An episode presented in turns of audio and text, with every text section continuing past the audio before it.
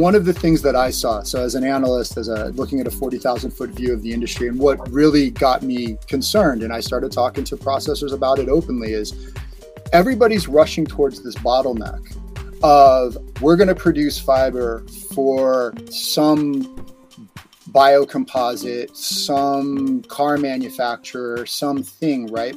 I actually had the opportunity to sit down and have dinner with one of these guys who works for one of the largest global producers of automotive matting for, for maybe. Hey guys, it's Mandy with Global Hemp Association. I wanted to say thank you so much for joining. I'm excited about the opportunity to build a relationship and connect this supply chain. I mean, after all, that's why we started the association. Our association was built on the foundation of connecting supply chain, building relationships, and helping you grow your business. Anyone from farmers, manufacturers, and distributors, people that are passionate about the supply chain, and those creating products selling into biofuels, plastics, textiles, construction, and building materials. And we're live. Hello, hello. And I see our other guest joined. I don't know if she can hear us. Remind me her name again. Lorelei. Lorelei. Lorelei, if you can hear us, uh, let us know. You can turn your camera on, and I'll just add you into the the stream. But everybody else that's listening, thank you very much for joining. I'm really excited about this conversation, so I'm going to do very little talking at the beginning and turn it over. I really encourage you guys to get involved in questions. We will be coming back with the same group to do another great discussion later on. So I'll check dates. Joseph, do you have that date off the top of your head? October 4th? October 4th. October 4th. Jen, awesome, perfect. So on October, October 4th, um, there will be a link, if it's not already, on the friendsofhemp.org website where you can register. And I'll share the link here as well here in just a minute. But um, please chime in with any questions. Let us know where you're chiming in from so we kind of get an idea of who's on as well.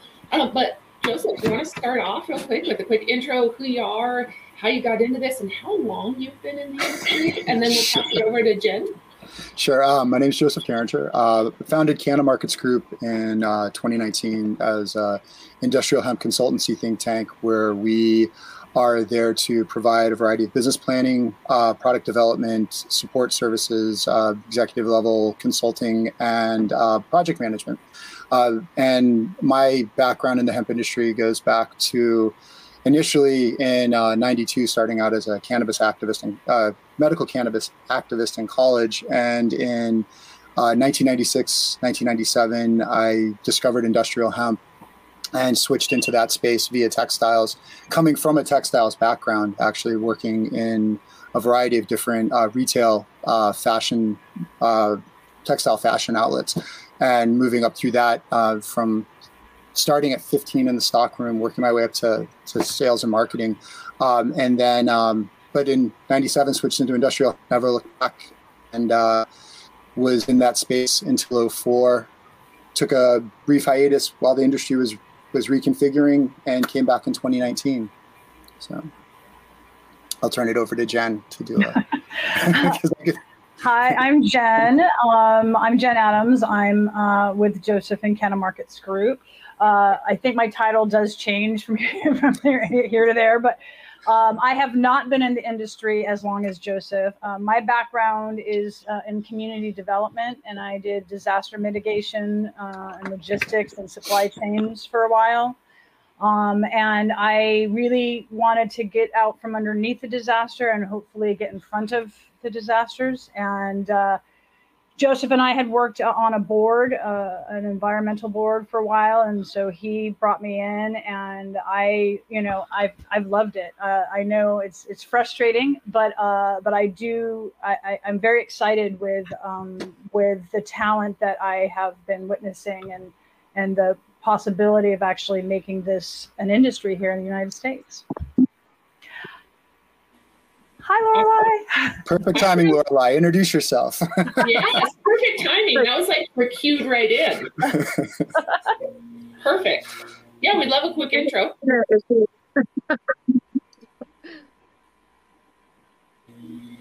Sorry, what was that? Yep, go ahead and go ahead and introduce yourself, Lorelei. I'm Lorelei Alvarez, and um, I've been working with Joseph for the last what, three years yeah. um, on this project, doing some research. Um, Yeah, I have a I have a PhD in environmental science. I graduated from the University of Virginia, and um, most of my research has been looking at um, land use and um, degradation of ecosystems in forests and in um, grasslands, desert grasslands. So happy to be here, chat with you guys. I have people in my backyard doing yard work, and so that's why I keep putting myself on mute because when you hear when I'm off mute, that's the lawnmowers. It only happens when I'm live. You know, that's the time anybody gets on. So, uh, hi, Daryl. It's good to see you also. Um, well, Joseph, I don't know if you want to kind of start off and where we're headed. Um, Peter, I see that you're logging on also from um, Paris. Thank you very much for joining. Um, some of the topics I'm really curious and maybe just get started with is the social, political, and cultural aspects of hemp. You know, where where are those really playing roles, and where do you see that shaping up with the current industry now and where it's headed? So that topic is uh, is associated with a paper that uh, I did this past summer uh, at Syracuse University, and it's eventually going to turn into a broader piece of work um, that spans ten thousand years. And, wh- and why I, I started working in that on that project um, was to start to divide out some of the myths from the, the, the, take the myths and the and the inaccuracies and start putting finding what the facts are. Um, there's uh, the the 1990s era into the early 2000s, which in my paper I've dubbed the Jack Herer era of um, of industrial hemp is uh, or can't the the the, the Jack Herer era is just that it's of cannabis, not industrial hemp. It's uh, there was a lot of misconceptions that came out of uh, out of what the emperor did, and I don't believe that there was things that like I'm not a Jack basher. Actually, spoke with Jack. I say it in my paper. He's an awesome human being. He did so much for the industry, but there are some inconsistencies and some things that were definitely stretched. And uh, you know, for one acre of hemp does not equal four acres of trees. It drives me nuts every single time I see that meme. Um, that's something that's left over from that. Uh, the in in the 10,000 years ish of interaction between human beings and the cannabis plant, uh, the most common thing and the most stable thing we've ever done with it is make fiber. Um, talking about all of these other uses and things, it's you know fiber for cordage, fiber for some textiles. Not everybody made textiles, you know. So there's a lot of there's a lot of claims that get made across the across the board that um, looking we need to get out there. And as the industry now, as we've we've gained decriminalization, we're starting to go and uh, work in these academic forums. It's our responsibility to bring this data out there and start setting the record straight. So that's what that's what the, the background on that is. Are there particular particular things that you would like to t- touch inside of that? Yeah, I'm kind of curious. What are some of the key falses, like the acre, one acre of trees, you know, four times the amount of production for hemp? What What are some other myths, right, that we have been told that are still being told today that are almost like hurdles we're going to have to overcome because we're going to have to reteach? Um, so uh, I mean, let look at decriminalization. I think that's for me. That was one of the big ones. Uh, you that you know you get this discussion of the uh, the the cabal between you know Anslinger and Hearst, and it was this big thing because they wanted to go after industrial hemp because it had all this potential to uh, to do everything, and it was going to compete with the wood products industry and with oil. It's the biggest nonsense of all of them. Um, the and hemp has always had a potential, and in the countries where hemp has done well, hemp stayed legal by the time that uh, industrial hemp was being corralled into the psychoactive cannabis space with uh, in the temperance movement, essentially, due to the studies that were being done with Indian hemp psychosis around 1850 and 1860, uh, which goes back to the League of Nations. And uh, you're dealing with uh, the UK predominantly, was where that, that came from. By the time the temperance movement moved up into that point where you have Anslinger, uh, who was brother-in-law with Mellon. Mellon was funding Hearst's paper company, which was using DuPont to make their or to, to grow their trees. Like so, that's the connection between them. But they didn't get together and go, "Oh, we're going to make hemp illegal because we feel threatened by it." Hemp was already on a decline. Yeah. We had we never grew. Uh, the the part of what rolls into that is this uh, this myth that we were this amazing hemp growing nation we grew hemp. we never exported the hemp that we were supposed to export to the from the colonies back to uh, back to England in uh, it, the 16 1700s. Um, by the time that we were our own country, we were still purchasing hemp at that point from Russia interestingly enough, because Russia made the best fiber in the world for uh, marine applications, which was the predominant usage of hemp at that point, industrial hemp at that point. And what made their hemp so good was that their water retting process opened the fibers so that the um, the tars and the oils that they use to waterproof the, the rope because another big myth that hemp is impervious to salt water no hemp will degrade in salt water unless you treat it so you have to treat it with all these oils and resins to make it to stabilize it um, and uh, we had actually tried to use our domestic hemp from Kentucky because at, by the time we had reached uh, being an independent nation, hemp had pushed its way out of Virginia because tobacco, cotton, all those other crops became easier to grow. They were actually they were just easier to grow. The original coastal colonies wanted nothing to do with it. It pushed into Kentucky. Kentucky was still making it for pioneer cordage and homespun. And when they tried to use that fiber for marine applications for the US Navy, even after uh, they passed a law putting a tariff on imported Russian hemp fiber to try to bolster the industry, the Navy still rejected it because it wouldn't hold up longer than 18 months. So this this claim that you know, and I, I'd spoken with somebody who's a from Kentucky, and they're like, you know, we have a vibrant history of growing, you know, the best hemp in Kentucky. It's like we have a vibrant history of maybe growing some hemp. As far as it being the best, definitely not. And the sooner we stop making these claims about we're number one with what we've done, and we go, we've done it, but we need to do it better, and we need to figure it out, then we can start moving forward with that.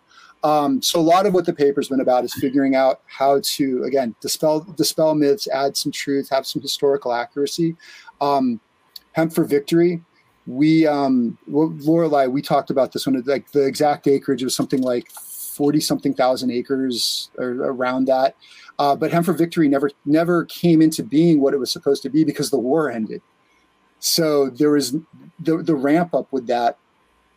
Uh, there was you know tens of thousands of acres were grown, but it never ended up doing what the claims were in the 90s about how it was this you know you can even go back to like the idea that george bush's parachute had hemp on it hemp's a really heavy fiber. There's been never been anything found to substantiate that claim. You know, so there's there's a lot of these things that that are really important for us to take responsibility for and go. It's a fantastic plant. It has some wonderful potential. Let's figure out what it can really do. And moving forward from that, let's look at the products that it's done consistently and it's done well. And let's figure out how to grow from that. Okay my guys outside just shut up a little bit or were quiet a little bit but i i love what you said and i'm curious um, from both jen and Lorelei what what are some of your perspectives or do you have anything you want to add to this? Um, specifically around the topic where you said where hemp has done well it stayed legal right? That's you know and mm-hmm. and finding where is that niche and and where is true opportunity that you guys have found in your research and your experience Jen? Oh, uh, uh, yeah, Lorelei? Yeah, Lorelei, I don't know if you can you answer that. You want me to take it? Uh, go ahead, Jen. Well, um, I, I guess it, it, it, it's where it does well. I, you know, going back to the misunderstanding and how it was just put underneath the psychoactive umbrella yeah. has created a bottleneck of problems now, even in the licensing pathway for certain farmers, the each individual state. So so all of the the bad information back then that Joseph's speaking of has bottlenecked now. You know, even though and, and, and countries that followed suit, like Japan, for example, you know, when they they, they did the prohibition of it, um, or uh, the same same kind of thing. They they it's uh, the lack of education about it, really. And and and in speaking with you know pretty much everyone from every aspect of the industry, from farmers to state to federal level, they all say the same thing. It's the absence of ed- education about it, and the um, this big uh, claim that it was this thing when it was not. well, it's, it's coming on and on and on, right? We continue to hear it. Mm-hmm. Lorelei, what what what feedback do you have? Or do you have anything you can add? Want to add? Maybe dang mute button. Yeah, in terms of um, so I in, in in many countries, you know, Joseph and I have had these conversations in many countries like China, um, Russia, Hungary, you know, places where mm-hmm. where it, it's been it's it's like a continuity, right? That that production has been consistent and it's been um, utilized. The, the technology is there. The the processing infrastructure is there. The the things that that are needed for for manufacturing for production of actual product that's marketable, right? Th- those things are all in place, and um, the, those things are lacking in this country and, and in countries where it was it was made illegal for so many years. Um, and and so now the U.S. is in a position where I feel like we have to we have to play catch up, and um, and there are other places where where hemp is being industrial hemp is being done well, right? And and we're not the ones doing that yet, and we have a lot to learn, and I think we have a lot to learn from from other places that are doing it well.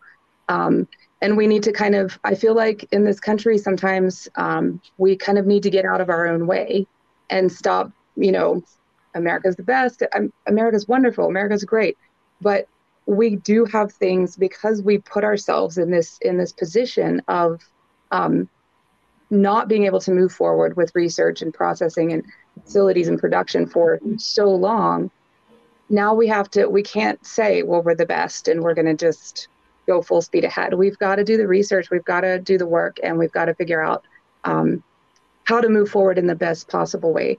And from an environmental scientist perspective, we also need to do that from the position and the perspective of environmental sustainability, because our entire agricultural system is really struggling right now with sustainability.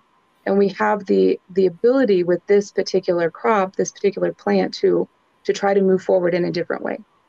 Um, but we have to learn and we have to to be able to to grow instead of just saying you know we're the best we're going to do it the best absolutely um, th- so this kind of goes back to like what is the best and what is the model that we need and we were talking before we got online about know the what's the end product we're manufacturing for? And our processes pro- processors processing just a process or where is where are they going? And on the you know all the way down the supply chain. So can we kind of move? I feel like this is a great transition to talk about securing that supply chain and what that means.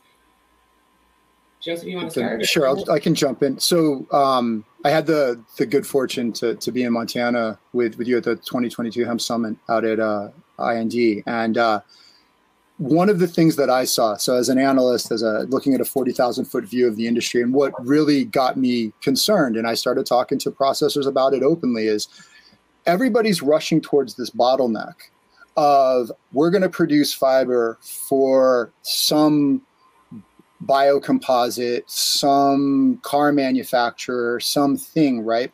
I actually had the opportunity to sit down and have dinner with one of these guys who works for one of the largest global producers of automotive matting for for making fiber. And we don't produce a fiber here yet. And he hasn't seen anything that's given any indication that there's a fiber that's going to reach that quality in the near term. And not that it's not possible it's going to happen. We know that it'll eventually get there. But as a person who who has that that view back to the 90s of seeing when an industry was dealing with constant business collapse because we didn't have processing and domestic control of manufacturing. And you saw companies failing again and again and again that were companies that had invested hundreds of thousands of dollars right? So these are still these are these are still reasonable businesses but your average company's a couple hundred thousand dollars definitely not much more than a million if anybody had a million dollars invested back then in in a, in a short period of time. To now looking at these companies that are investing millions of dollars, tens of millions of dollars to set up processing, to get processing in place. They're getting large grants. We're at a point where the industry can't afford to have a failure like we did in the 90s with the with the product driven company collapses because of you know we didn't have the processing and we were importing we need to go back and like these processors one of the most wonderful things about industrial hemp is that you can vertically integrate and so whether it's you know IND taking the time to like have one product that's vertically integrated with their Hemptana line super smart. Like great that's awesome. Processors need to be looking at that so that they're not all rushing in to go okay we're going to like drop this fiber off to car manufacturer x and hope that that we're on a commodities level where things are being purchased it's it's part of the business model but if that's your if that's your business model coming out of the gate you're missing you, you that's a non-sustainable model if you're not able to compete in the beginning.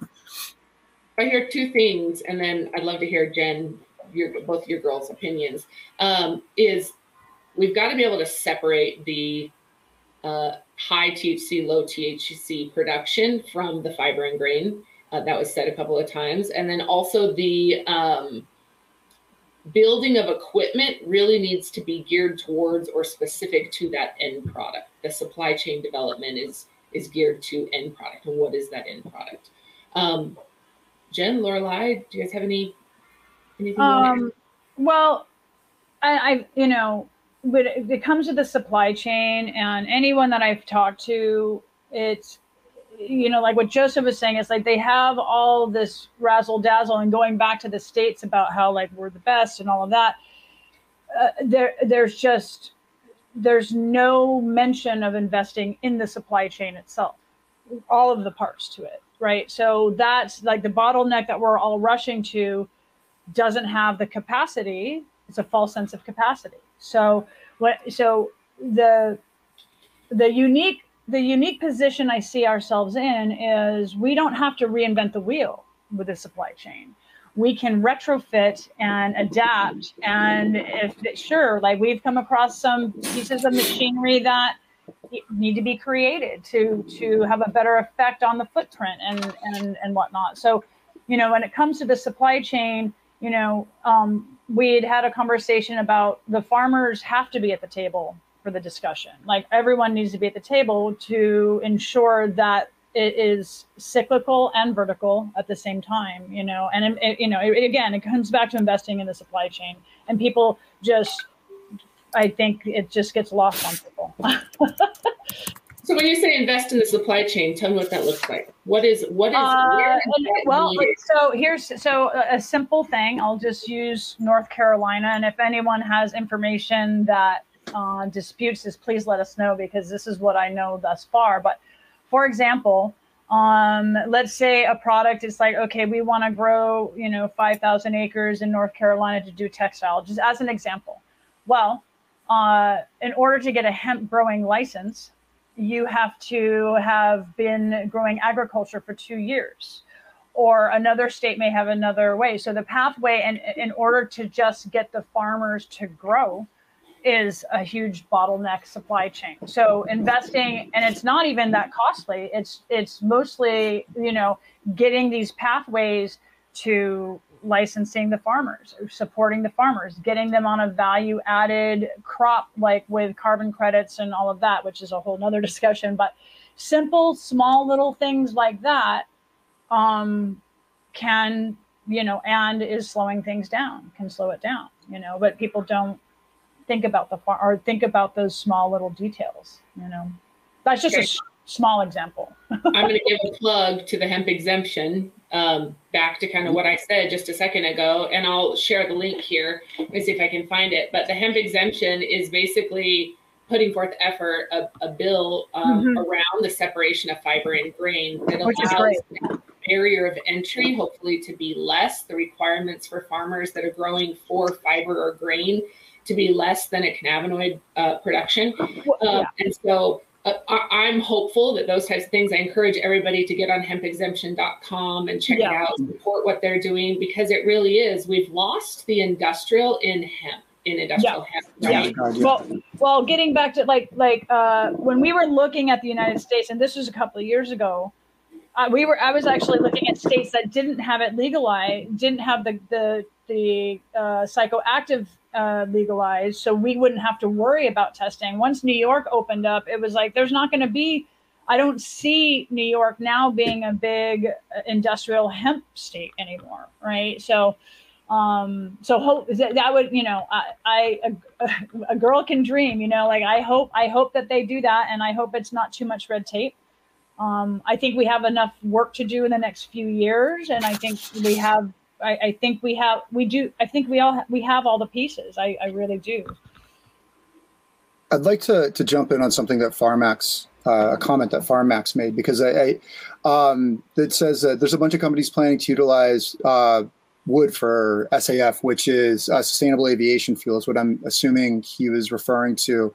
Um, but hemp has twice the cellulose as wood. Growing acres for bio uh, bio bio refining uh, would provide security for farmers to commit. I do, I, and I want to, I want to partially agree with that, with that comment. Uh, but when I, when we're when I'm talking about infrastructure, we're talking about infrastructure. Uh, so one of the things that I started researching just to see what it would take to be able to make a have a domestic source of twine after the DoD RFI came out, and we had actually worked to to send them a uh, which was actually was less of showing them what was showing them what was available, but more giving them a background on what wasn't, and the fact that we have a domestic national security risk for the fact that we have no ability to produce twine at a commercially viable mass scale in this country. And the ironic part about all of this, after doing all the research, China's machines use a essentially a yarn that comes off of their it comes as a as a result of their textile industry. So that's why their their twine is so beautiful and supple and everybody wants to make crafts with their twine right? And then you go over to eastern europe and you see the hungarian twine which is the rougher uh, more fibrous looking twine. That machinery that they're manufacturing with is 75 years old. The equipment ma- manufacturers that made that equipment don't exist anymore and the equipment we need to model after like so say and where this research was being done for was to be able to give the fiber processors an ability to be able to offload their non-perfect fiber to maybe able to make something like hay bale twine because of just some changes that may have to happen because of the way that hay bales are being wrapped in plastic and it's killing cows. And so to be able to do that that equipment to work with that rougher twine it exists in russia so nobody even has access to being able to put this together. So I, though I agree with Farmax that yes, we biorefining would be great. You're going already into an existing supply chain, which is awesome because I believe in strategic partnerships. But the industry itself, where we have things like fiber that we need to figure out how to process, and the most basic thing we've ever made with hemp as a species is cordage, and we can't do that in our country. That's a that's a serious strategic problem. And the fact that anybody could come in and throw some money at that problem, whether it's researching to build the equipment or whatever. And it's it's not it's not a small amount of money, but it's a reasonable amount of money that would be able to in turn provide Hobby Lobby, Walmart, uh, Michaels, like all of these different companies that are importing that twine product. Now you've got an, a domestic a domestic sales source, and you also have a domestic processor working together. So awesome. Does, do you guys, do you ladies have anything you want to add, Lorelei? Well, that just goes back to what we were saying before of you know that that need for that need for the research to be done here, the the processing to be done here, for us to figure out the the supply chains, invest in the supply chains, like Jen is talking about. You know, um, getting the farmers involved, vertical integration. I mean, these are steps that that are really necessary in the industry. And um, I agree with Joseph. You know, biofuel. That's that's that's a great that's a great idea. Possibly, I, there's some environmental concerns that I have about that um, in terms of sustainability. But the the the the bottom line is if yeah, if we're right now we can't even produce uh, twine because because we lack the we lack the the the equipment, the the manufacturing, everything. Um, that that's where we have to start i think at the at the basic level right? Okay so i i want to give a shout out real quick. When we're talking about the biorefineries and biofuels you know the usda has some great partners has done a lot of research on trying to figure some of this out. There is some i've done a couple of interviews. If you look up hemp biorefinery they're doing like biobutanol protein sugars things like that but small scale right, in smaller areas. Um, but again, there's a lot of red tape to enter and to get the bio aspect into the fuel.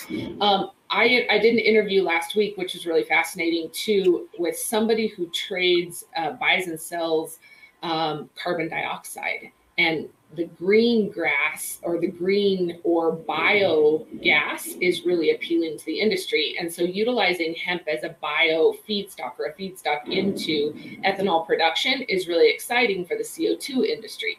However, bio, right, is also considering like waste, um, fecal matter, right?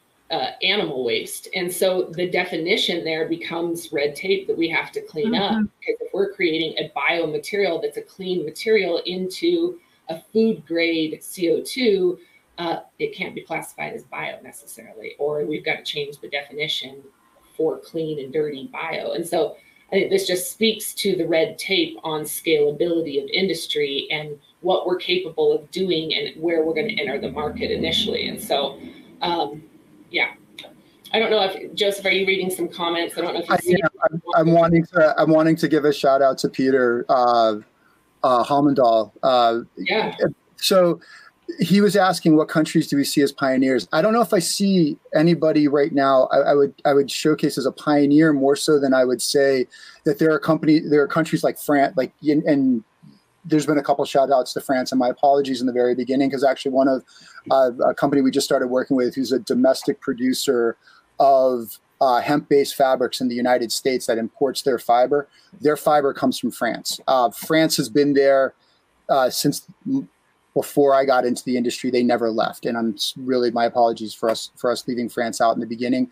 Uh, but as far as like pioneering, there's continuums and you can you you can have opinions about China uh, all day long. And yes, we like I I have not been. I've talked to people that have worked with China. I know people who've worked with China very closely. Until I go myself and I see what exactly is going on, the, I've heard of good processing being done. I've heard of bad processing being done. So I'm not going to throw the whole country under the bus either. There's technologies out there, whether it's France, China, Romania the Netherlands, places where where there is still hemp production going on that we can model after, and we should be looking to a strategic country partners to work with to be able to to regionalize and develop our industry here in the country, in the United States, our country. Um, I'm interested in your comment too, Fred, or your perspective here, because as we talk about viable markets, right, and this is something that I kind of want to dive into um, with your guys' expertise, is you know those viable markets long term versus what we're seeing now or today as far as moving material. Decortications decorticators are big enough now to sample out for r&d projects and are ready to invest in tech acres. And they uh, if they get po they have bedding and construction demand for hurd to keep them like making the money to keep it to that finished line which is different than before. Um, feedback? There's i mean there's definitely some truth to that um, but at the same time, like what with regards to the the decorticating, how are you decorticating it? What are you doing with the stock before you prep it to run it through the decorticator? Some some stock is you know cut at two feet, set up with a very distinct length. It's not bundled. Like when I was so I was talking to a Hungarian um, hemp manufacturer, and was just ripping on the way that we process our hemp right now in the United States. And he's like, You guys bundle it like, hey, what do you think that's going to do to your fiber? You take and you roll it up, you crush it, and then you put it through a giant debaler, which shreds it. And they take their stocks and they're very careful with them and they cut them at a specific length and they feed it through with some intention and some thought to it. And, you know, and you're getting a different fiber. So, um, again, it's the demand, like for R&D projects, there, there's definitely there's definitely the ability to to decorticate for that, but it's going to come down to the initial care at the farm level. How is it being how is it being harvested? How is it being laid in the field? How is it being bundled up? What is that prep? And then how are you storing it? You know, that's our storage processes right now. And, and this is part of our learning curve, which is why as we start to figure that stuff out, you know, as a as an industry, and people start to also define themselves out into into those areas. Um, I also think that we're going to need more than just uh, hemp animal bedding. uh, to be able to sustain the industry because that's uh, every, everybody throws that out there and it's awesome. It's a viable product source, and I think it's a great product. But we also need to change consumer buying habits on a cultural scale. So we need culturally recognizable products that people can identify with and go, oh, that's hemp. I want to use that. Okay. Um, you know, something that was really interesting. I went after the Montana event. I was at another event where we I talked to Jay from Oregon State University, um, who has been in China a number of times. And what he has seen with the hurd is they bury it. They use the fiber and then bury the hurd. And so that was very like telling to me where their market focus was and where they really saw economic value in their crop. Does that mean all farmers there do that? No, right? But in perspective of the value of hurd to the fiber production, um, it was really yeah, it's just something to think about, I guess, on on production. And I also worry, you know, long term, how long is it before the animal bedding market is flooded? Or once we get some of these large developers, you know, large fiber processors coming on where hurd is the byproduct or their waste material um, at a lower cost. And so I, those are kind of things that are at the forefront of discussion um, or that I think really need to be at the forefront of discussion when we're talking about the business plan and end product. Can you kind of talk about you know, development of end product and what that means for consumers and need for consumer to be able to purchase a product in order to scale this market? So, um, without getting, I, have got a I, I got to tread lightly on this one because we're we're in the middle of a, a project. Um, in the 1990s, the Oregon State um, created a uh, an MDF particle board. All right, and it's all 100% hurd based. And when I look at the construction sector, having uh, had the opportunity to work as a general contractor, project man- manage inside of inside of construction at one point, um, you go on a job site, right? If you're working with something like Hempcrete, and I'm not, this isn't a Hempcrete bashing comment. It's just, it's right now, it seems like the Hemp Building Association is so focused on two particular products. You've got Hempcrete and you've got hemp insulation. Um, you go into a construction site and you see particle board MDF all over the place. They don't care what it's made out of. So this is what I'm talking about, not cultural buying habits, right? If I have a person who is going to use hempcrete on a job site, I've got to train them on how to do that assembly process oh, because it's not it's not a product. It's a, it's a group of ingredients that have to be prepared, and then you have to have a skilled laborer apply that. Even if you're working with hemp block, that is a that is a mason, somebody who's been trained, somebody who has to work with that, and you're teaching that inside of a construction process. You take a wood-based product like an MDF that goes up on the outside of a house, and go on the roof, and go on the floor, and you put that together anybody on a job site will use that. Nobody cares what it's made out of. And at the end of the day, as long as it's price competitive, they'll use it. This is how the hemp industry needs to start thinking now. These are the things that we need to do is start looking at these things. And when I'm telling processors to consider where they're investing in terms of what they're doing for a product, this is what I'm talking about. If you're not having these conversations and you're just making fiber or hurd for the sake of making fiber and hurd, and you've got one product that's not that's not able to get into a somebody else's industrial supply chain, somebody else's manufacturing supply chain at a consumer level, then you were running the risk of exposing yourself to failure. Okay, so I, I think this just sums up this need to understand what we're processing and manufacturing for. So you made a comment earlier that or one of you did that the buyer is not buying US fiber because none of the fiber that they've seen in the US produced fits into their spec or their need in order to manufacture auto parts, right? What what is it we need to see at, versus what what are we seeing? What are you guys seeing as far as available fiber on the market and what is that adjustment that's needed in order to hit a a big volume auto dealer or some of these others? So I'll just quickly the conversation that I had it was really about just the the consistency. that that's all it boiled down to. We need it, and I don't have so the numbers I'm giving right now they're just yeah. they're made up numbers. Like let's say it was like X number of my uh, X number of microns in diameter by an inch and three quarter and they need it with a variability of less than like a quarter to an eighth of an inch on the length and they needed a variability of because if it's uh, on the diameter by x number of microns because if it's not that it'll it has the potential to gum up their machine and stop their machine. So with everything is time and motion for them every time they're stopping to work with a product that doesn't that, that they could use something else why would they take the risk? So and, and again this is this is great opportunity for us as an industry because it, we're we are fledgling. We're at a we're at a birth point of an industry. So now as, as we can start to identify some of these issues if you want to get into this this area then know that it's going to take you a minute to learn how to grow the right crop learn how to harvest it in a way that creates standardization, and you're going to learn how to make your equipment. So whenever I talk to somebody who's got an equipment, got a processing machine coming online, and they're like, "Oh, we're coming online in 2023, so September next year," I'm like, "Great, so." Your year one of that plan is basically just R and D, breaking stuff, and learning how to use your equipment. It's like, well, no, no, no. We have people training us, and it's like, yeah, I get that. But like, there's always going to be a process, no matter how good you think you're trained on it. You're going to have to figure that stuff out. And so, part of what part of our job is to help people realistically start to see blind spots also.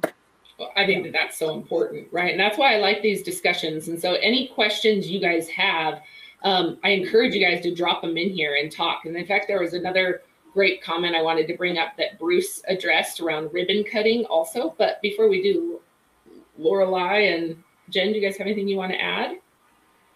Uh, well, I was just going to jump in on, you know, it, it, it, in a perfect world, we would, and that's what we've been building this these past couple of years is, you know, really talking to the experts, you know, the ones that know, you know, what strain grows best in which climate and and what's the quality meets what companies are looking to create a product meets you know, just a state by state, like the, the red tape is abundant, right? So, so that it go again, it goes back into the trickling into the crevices of that supply chain that people like, like I am excited because we actually have the opportunity, not just for the industrial hemp industry, but to have that actually lead the U.S. into a, a healthier supply chain like 100%. So that's, that's, you know, that's my big feedback on that.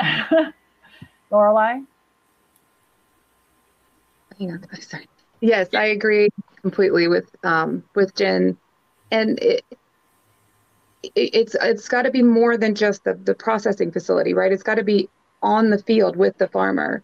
Like, what is the the right cultivar to grow? What is the the right the right retting method what is what is the way that you know where where is your your um, fiber going to go where's your hurd going to go like it, that integration i'm i just i just can't stress enough i think the importance of that integration how are we going to how are we going to get enough acres to grow what we want to grow and then wh- how are we going to get that to the processing facilities are we shipping? You know, there's so much. There's so much there, Joseph. Yeah. yeah. yeah. No, no, go ahead, please. I'm, well, I'm reading well, comments. well, no, I mean, and and yeah, Lorelei. I mean, we've we've had this discussion where there's all of these stop gaps and uh, on on top of that, like what what Joseph was talking about, like. Uh, whether it's a new piece of machinery, a retrofitted piece of machinery, whether it's how to, you know, on from the agronomy side, there is there is such a dire need for the, the, the again pathways education job you know uh, uh, you know workforce true workforce development um, that's spe- specific and also general. I mean I, I know that sounds weird but uh, th- that way because it's it is vertical it is it's like this the the vertically cir- circular right where it's like it, it needs to be both in order to, you know, I think we looked at I mean, I know that there's been numbers that have popped up about like, well, the processing needs to be to be within 250 miles or 150 miles or whatever, whatever it is, you know, to be, you know, carbon neutral or whatever. So we've really looked at where are the farms, where would it make sense to do a primary, you know, a, a primary or pre processing where it's, you know, perhaps compiling down the volume as mass so it can be shipped more economically or put on a train or where are these junction points? What are not being utilized? You know we were looking at paper mills for a long time in the beginning to see you know what would it take you know to retrofit and do some runs you know but there's we got to get it in the ground also I just wanted to jump in on the comments here. Uh, Bruce, uh, your long bast fiber, uh, if you can email me, I, will definitely go through this. Uh, I've got to do a little digging for you um, with with love, this, and then I would, um, in that. I would love to learn more about this, and I actually have another interview coming up around about this. That oh, cool. Participate too.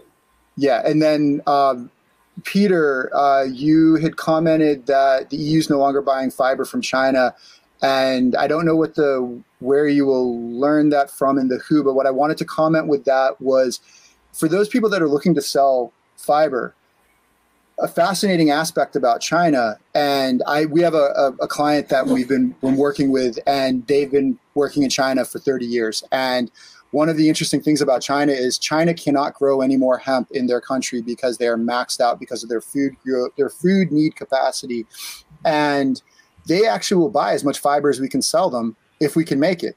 So for those of you that are actually looking to sell fiber, if we can coalesce an actual commodities exchange for an international market, there is a market there and but we also have to create a fiber quality that is usable for them and work within standards that they're they're looking for. Uh, please talk about fiber quality standards testing and branding. You know that it's something that we need, and being able to figure out how to create some consensus across the industry. And I think we saw a lot of companies coming together to uh, want to do that when we were at the summit this past at this this past August, um, and I was very excited by that. That there's there is a conversation amongst processors about what we need to do to be able to create some standards and a grading system. I mean, we definitely need to have a grading system within the industry that establishes what the qualities of fibers are and, and what the, the usages are for that fiber here in the United States and, and take some industry responsibility for that. And I think that's so important for us as an industry to be able to secure big contracts, to know that take an inventory of who's processing and what are the what are the specs or the products being developed from their their facility so that we know then you know if we get a big buyer that's looking for a million pounds of something we know these three processors create that spec and can potentially move things forward. And i think that that's yeah, either individually or especially while we're growing, being able to diversify our supply chain also gives security to our buyers. Um, yeah, there's just lots of need there, tons. Um, any other comments you want to address real quick? Joseph, did you see any? I see here that, um, let's see. What are you jumping at? Uh, let's see. We're entering the sales markets for fiber, hurd, and grain. Oh, in addition to CD store brands that we represent. Awesome. I wish my Facebook users would show up. I'm sorry that they don't. Um, let's see here.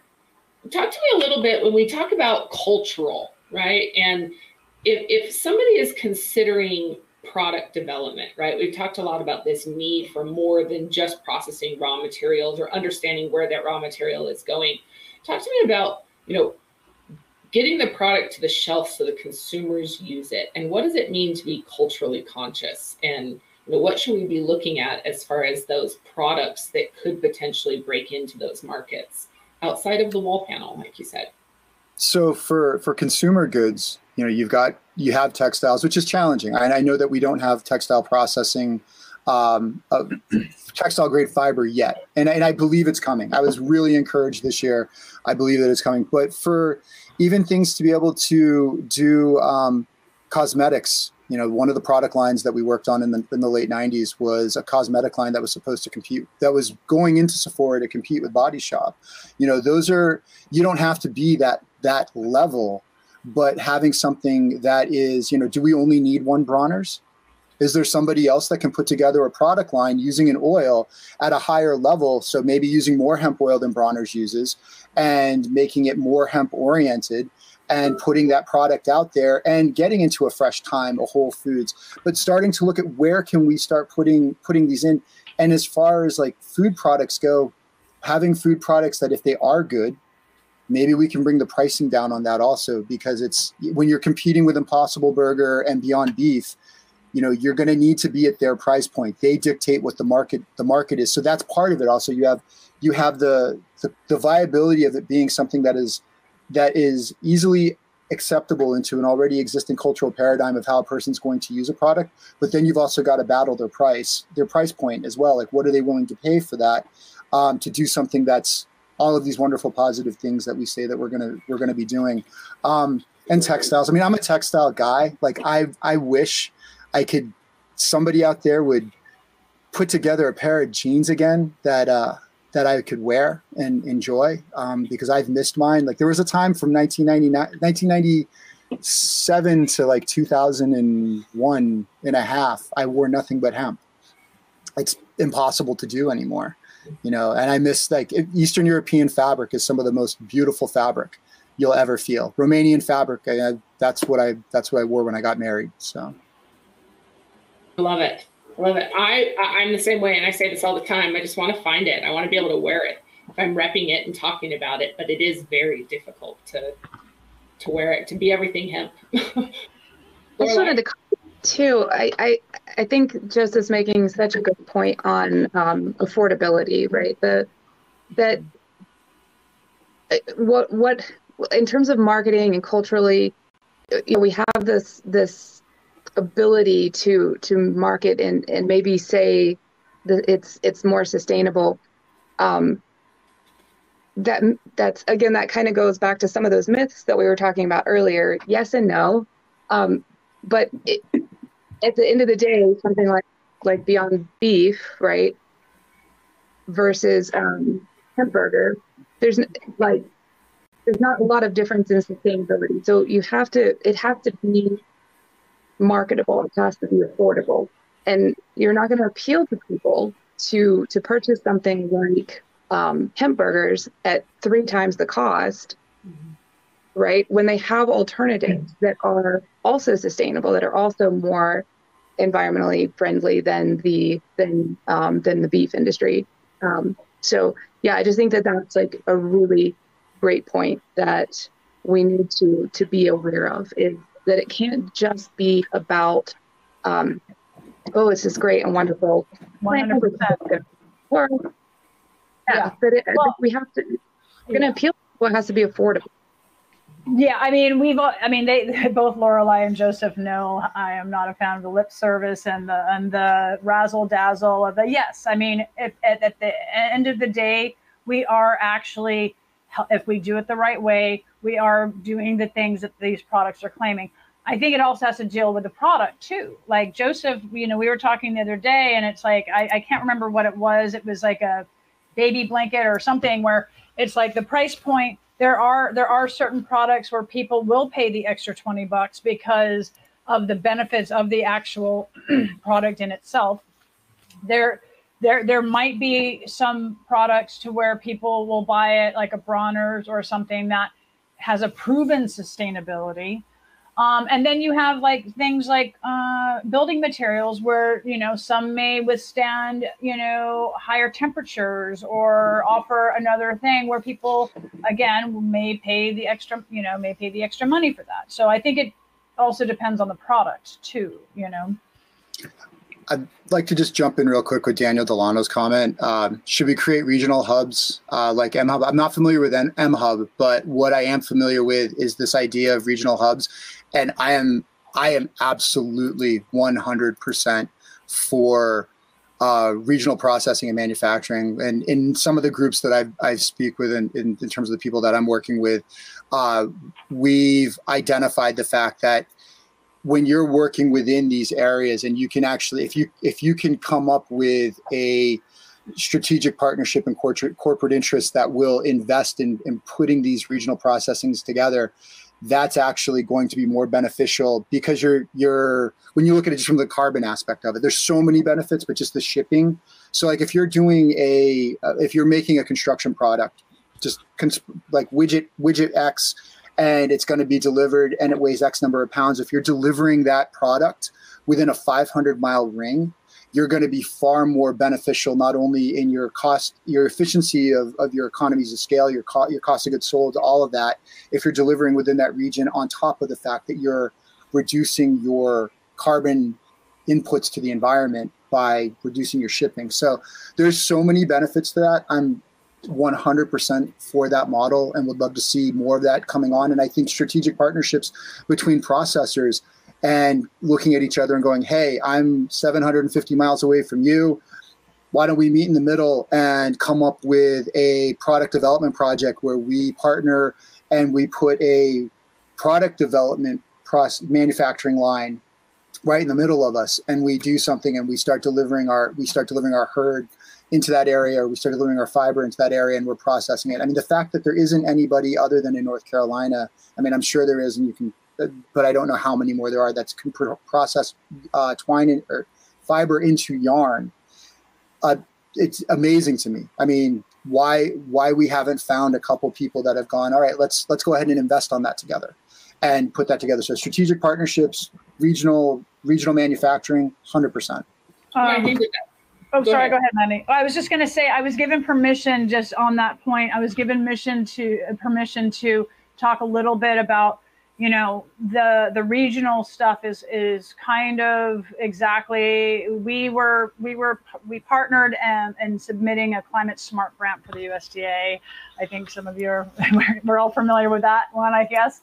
But um, I that's exactly what this plan outlines is identifying key locations in the United States which makes sense for whatever thing. Some one region may make sense either historically or culturally or whatever to do textiles. Uh, another region may be better suited for processing and outputting a different product. So there is there are people that are coming together, and that that's that's one of the things, Mandy, that I was trying to convey earlier is what I what I love about this industry is the people that are involved on that level that are really looking at not just throwing pasta on the wall, but really thinking about the, the, the, the, cultural, the, the environmental, the economic, the educational aspects of building, you know, regional sites like that. Okay, so we I, I'm really excited to keep hearing this come up, right? That this really is the focus. And what we heard so much in Montana is this focus of need to bring processors together or organizations together to build supply chain. We can't do it on our own. The demand is so big, we cannot, right? But we've got to be able to bridge that gap and meet that demand collectively. And so it's kind of exciting. I'm curious from you guys, your feedback on what's needed as far as structure in order for this to happen. You know, we still have egos involved. We still have people wanting to posture, people wanting to hold on to things. You know, this fear of, you know, well, if I share too much, someone's going to take it. And I kind of laugh at that because there's no competition. There's yet. no original idea anymore. There's yeah, so much. What does what does structure look like to move this forward? There, there's so much room. So, like, I mean, and this is so. I, I, I grew up with, uh, with family working in wood products forecasting, and that's where when when so when I see like people talking about the acreages that we have and the volumes and stuff, it we just do not even compete on any level with any other agricultural industry. And as soon as people we can get that through our mind right now, that as big as you think you are, you're tiny. Which means that you want to be able to have strategic partnerships with other people. So if you can take and you can bundle to create another uh, another corp or an umbrella corp that's bringing things together, the sooner we start doing that, because that's what the big industries have done. You know, we started Canna Markets Group because we looked at the fact that there was no uh, there was no forest product advisors, there was no Random Lengths, there was no Fastmarkets, there was no RISI for the hemp industry where you could have an organization whose job it was to collect data analytics, be able to think tank and provide provide view to your your blind spots to help things coalesce and develop we have to start acting like the other industries if we're going to be able to compete within the within that sphere. And the exciting thing about that is we can do it in a positive way because we now know that we need to be climate smart, we need to be circular, we need to be sustainable. So we can become the model moving forward of those things, but you're not going to do it by yourself. You're going to need to work with people. You're going to need to hire a project manager. You're going to need to work with somebody who can do research for you. You're going to need like that. We have to start acting within those paradigms, um, and that's what's going to bring the. That's that's structurally that's the stuff that needs to happen, and then also companies who feel comfortable talking and working to, with each other. You know, you get that vibe. You know, that's when you okay. That's that's the person I'm going to work with, and I'm going to explore that with them. So, trust your gut. business is still so much about relationship, right? And I think that that's it really is part of what was disconnected during COVID and what we're starting to see come back. It felt so good to shake hands and really advance relationships face to face because it's a it's a different perspective. It's, it's well, awesome.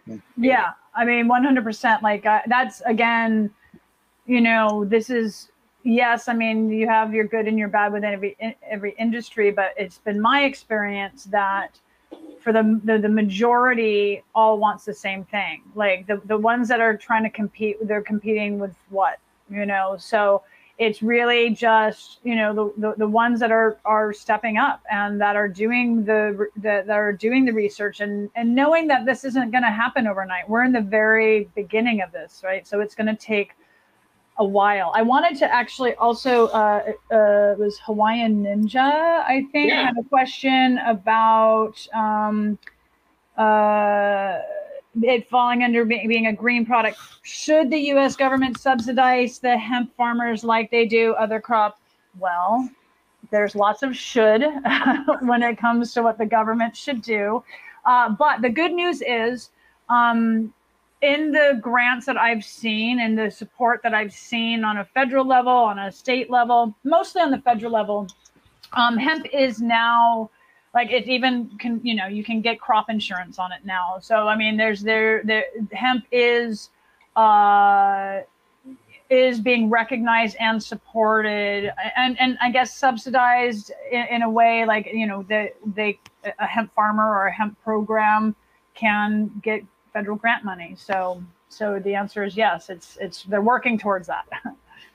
and ideally, what I would love to see personally is that we get rid of the subsidies for the other agricultural industries. Yes, one hundred percent. We actually yeah.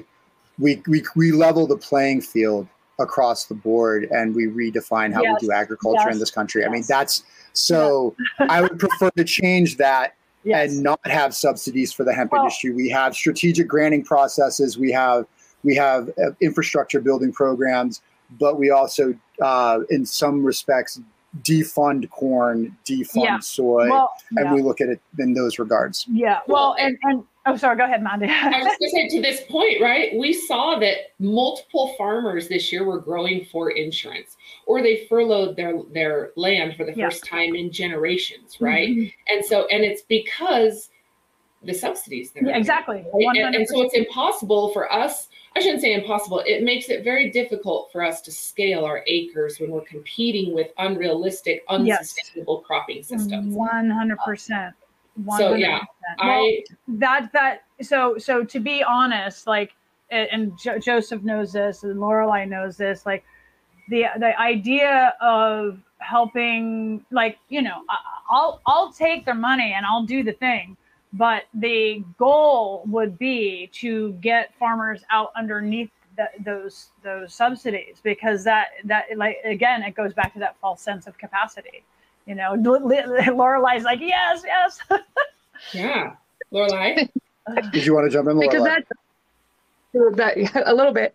So that goes back to the, the sustainability thing right? Like these subsidies the the whole agricultural system is is struggling, right? And and it's led to so many issues that and the, the subsidies are just a small part of it, but we can't keep farming the way that we're farming right now, right? It, it has to change because our, our soils um, are being depleted because of the, the amount of chemicals and, and pesticides and all of that in our in our systems and, and then in our bodies. And we have to move forward differently right? And so just like kind of going into the, the system the way it is and and trying to, to fit into it's not it's not a sustainable way to move forward. We have like i said at the beginning we have the ability with this crop to do it differently because we know what's broken we know what's wrong in the in the agricultural system.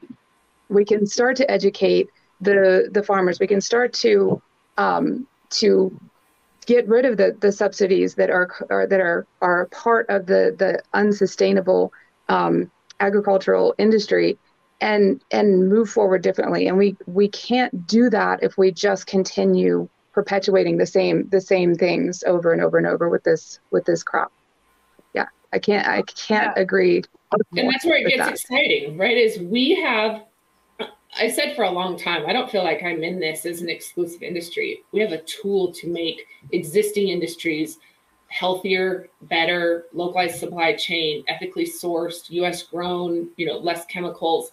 But I want to go back to when we look at scaling and utilizing existing industries, like we have struggled this year with certain areas uh, growing because of pesticides due to residual industries or cotton industry. And so it's it killed some of our trials. Like we just couldn't get trials to come up in certain areas. And I think this is a real testimony to what we're up against as an industry and the severity of where we're at um, or the need to be able to bring it to market, right? Is it hit me square in the face when some of our areas couldn't grow, you know, and then we've got processors moving in those areas and we've got failing industries already, you know, in those areas. And so um, I again, I go back. I feel like we've got real opportunity with hemp to do it different, and and the, the existing industries are looking for a solution to do it different because they're going to feel the pressure and the penalties, and consumers are voting with their dollar, and so um, yeah, I, am we have we have to do it differently. I mean,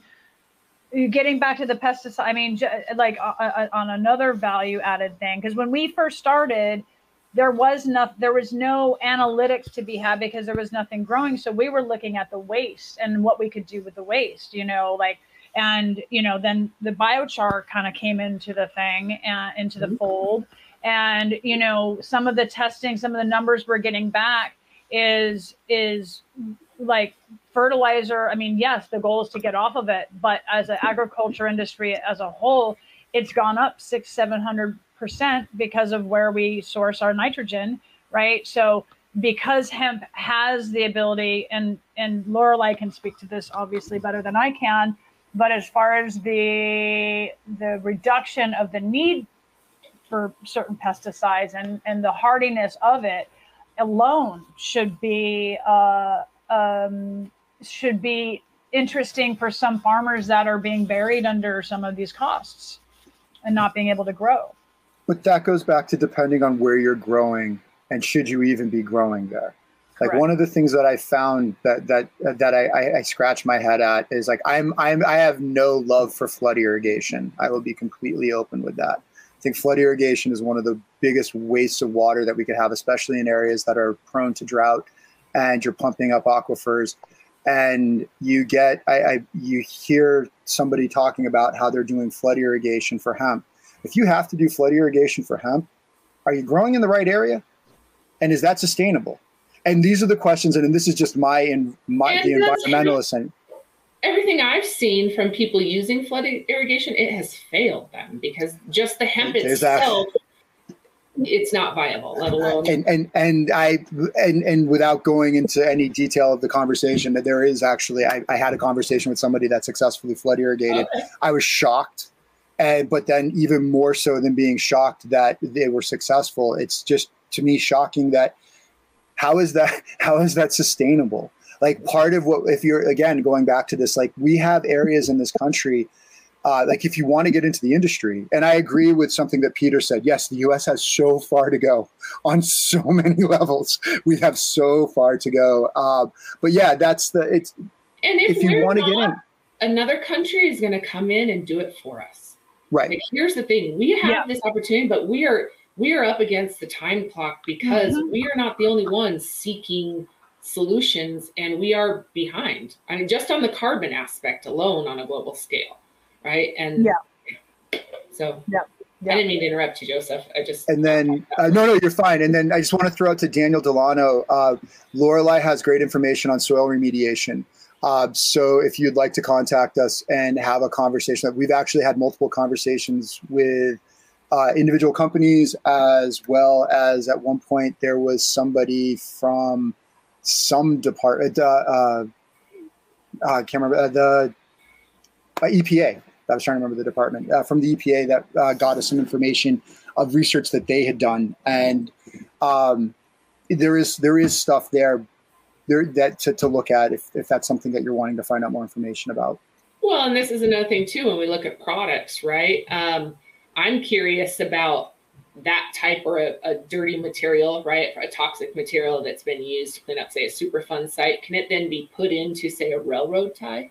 Or what We've is been asking. So that's a great question, and we you're welcome to a converse. This is a Friday morning coffee conversation that we'll have with each other and be like, we're going to need to start this because we're already in an hour.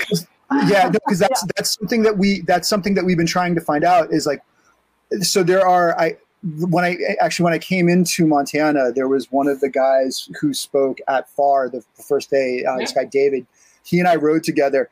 There is a certain amount of of uh, digestion that the hemp plant does to heavy metals and things that are coming up out of the soil.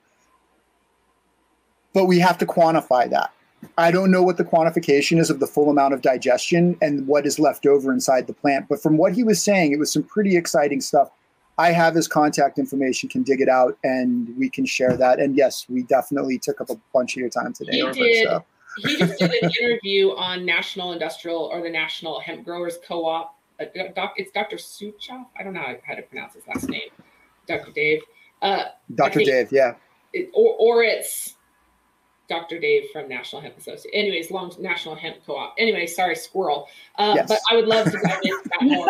Yeah, it's it's awesome. Well, I would love to continue this. I want to invite, encourage everybody that's on. We still have quite a few of you that are listening. Thank you so much for hanging in there. Uh, I did share Joseph's contact information and the website. Jen and Lorelei, do you guys have contact info you want to yep. share if people reach out? Yeah. Um, how do you I? can either add it to the private chat and I can share it, or if you want to say it, I I'll, can share I'll it here as well. Here, I'm going to just I'll, do. I'm going to send I'll it private. Our, oh, can you do it, Joseph? Team, I'm going to give her our team page link, which has okay. everybody's email on it. Oh, that's in perfect. the private chat for you. And yeah, if you have any Thank you, Joseph. any questions, want to reach out to us. Uh, and that's the other thing. We're here for the industry. If you have questions, you want to think tank something, you want to problem solve, you want to brainstorm, please. That's what Canna Markets Group is here for and uh, we're here to support support companies and see your blind spots and make sure that like you're successful because I'm seeing this for a long time and I want to see want to see more success in the industry. So. same, right? And this is where I, I, would love to invite you back. So on October 4th, you can go to the friends of friendsofhemp.org website. Right now, just look for the October 4th. Their pictures are not on. I actually just messaged our girl to be like, you need to update the website. I'm telling everybody about the event and their names aren't on there yet. Uh, but if you go on, they are there. So it's a um, October 4th, log in through Zoom, give you an opportunity to actually get to know them. There's a couple of other people from their team that are going to be joining, also rock stars in the industry that we've had on our, as guests before. But I would love to do this again. You know, maybe it yeah. is a half an hour update or a, a little mm-hmm. chat we do as a team with one or all of you again. But um, I kind of you know, like like you said, people say this all the time to me is like, oh, you're like an expert in the industry. I'm not. I sit around a table with people like you guys that have been in it for significantly longer. And even then, we're not experts, right? No. You're not an expert. And so no. I, I want to give value back to the experience that you guys have plays major roles in our advancements because you've seen things fail in the 90s and you know what is needed. And so i encourage people to really lean in. Talk to me real quick before we hang up. What does a typical engagement with you guys look like? So if somebody is looking to engage or engage in services what does that typically look like or how does that go that start? It really depends. Uh, we're, we're a consultancy so like we have straight up consulting projects that we do for some people but then i mean to be perfectly honest to you there was somebody that messaged us on our uh, on our forum and said, we want a private, we, are opening a store and we want to have private label toilet paper. Is it possible to do? And somebody jumped on it, did some research for him and sent it back to him because at the end of the day, we're going to answer the questions and we'll do the research because we're, we're, we research. That's what we do. And so if it's something from like, uh, something more involved, like if you're if you're putting in a primary processing facility and you need a project manager, we have a Six Sigma black belt. We have a Project Management Institute trained project manager that's available to put together and develop full project plans, soup to nuts, like you know your your work breakdown structure, your risk breakdown, your your your risk plan, analysis plan, all of that stuff we have, as well as being able to answer the real like this. There is no question that's too small that we'll turn away, and there are projects that are obviously consulting based projects that would require a contract to be able to engage. Awesome. Okay, Daryl. Daryl said, "Can we go long today, please, Mandy?" Daryl, I'm all about it. Like 100 percent today. I feel like these guys, however, probably have a life outside of Zoom. But um, at one o'clock today, the um, Global Fiber Group is going to come on. Their entire team they're all their partners to have a similar discussion. I encourage you guys also to come back and listen if you guys would like. Um, I, will share the link here. Also on October 4th is when these guys are logged in. Daryl also said, can we please set up a direct engagement with them, please? Yes, we will do that also. Um, awesome. And so, Daryl, thank you so much for chiming in. Daryl's got great questions. Um, thank you, Daryl. Also, yeah, yeah, heavily involved.